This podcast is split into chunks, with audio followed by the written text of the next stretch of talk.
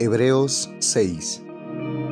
Por tanto, dejando ya los rudimentos de la doctrina de Cristo, vamos adelante a la perfección, no echando otra vez el fundamento del arrepentimiento de obras muertas, de la fe en Dios, de la doctrina de bautismos, de la imposición de manos, de la resurrección de los muertos y del juicio eterno. Y esto haremos, si Dios en verdad lo permite porque es imposible que los que una vez fueron iluminados y gustaron del don celestial y fueron hechos partícipes del Espíritu Santo, y asimismo gustaron de la buena palabra de Dios y los poderes del siglo venidero, y recayeron y sean otra vez renovados para arrepentimiento, crucificando de nuevo para sí mismos al Hijo de Dios y exponiéndole a vituperio. Porque la tierra que bebe la lluvia que muchas veces cae sobre ella y produce hierba provechosa a aquellos por los cuales es labrada, recibe bendición de Dios. Pero la que produce espinos y abrojos es reprobada, está próxima a ser maldecida y su fin es el ser quemada. Pero en cuanto a vosotros, oh amados, estamos persuadidos de cosas mejores y que pertenecen a la salvación, aunque hablamos así, porque Dios no es injusto para olvidar vuestra obra y el trabajo de amor que habéis mostrado hacia su nombre habiendo servido a los santos y sirviéndoles aún,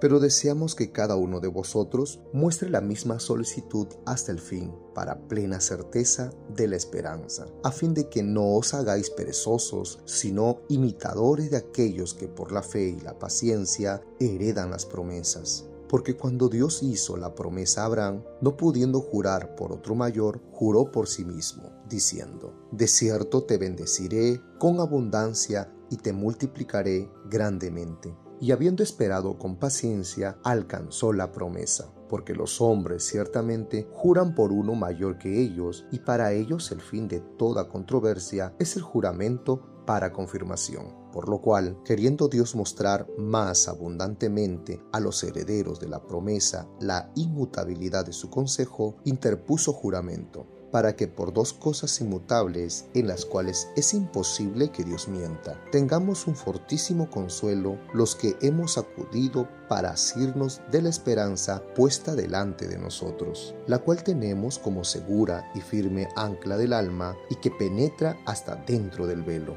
donde Jesús entró por nosotros como precursor, hecho sumo sacerdote para siempre según el orden de Melquisedec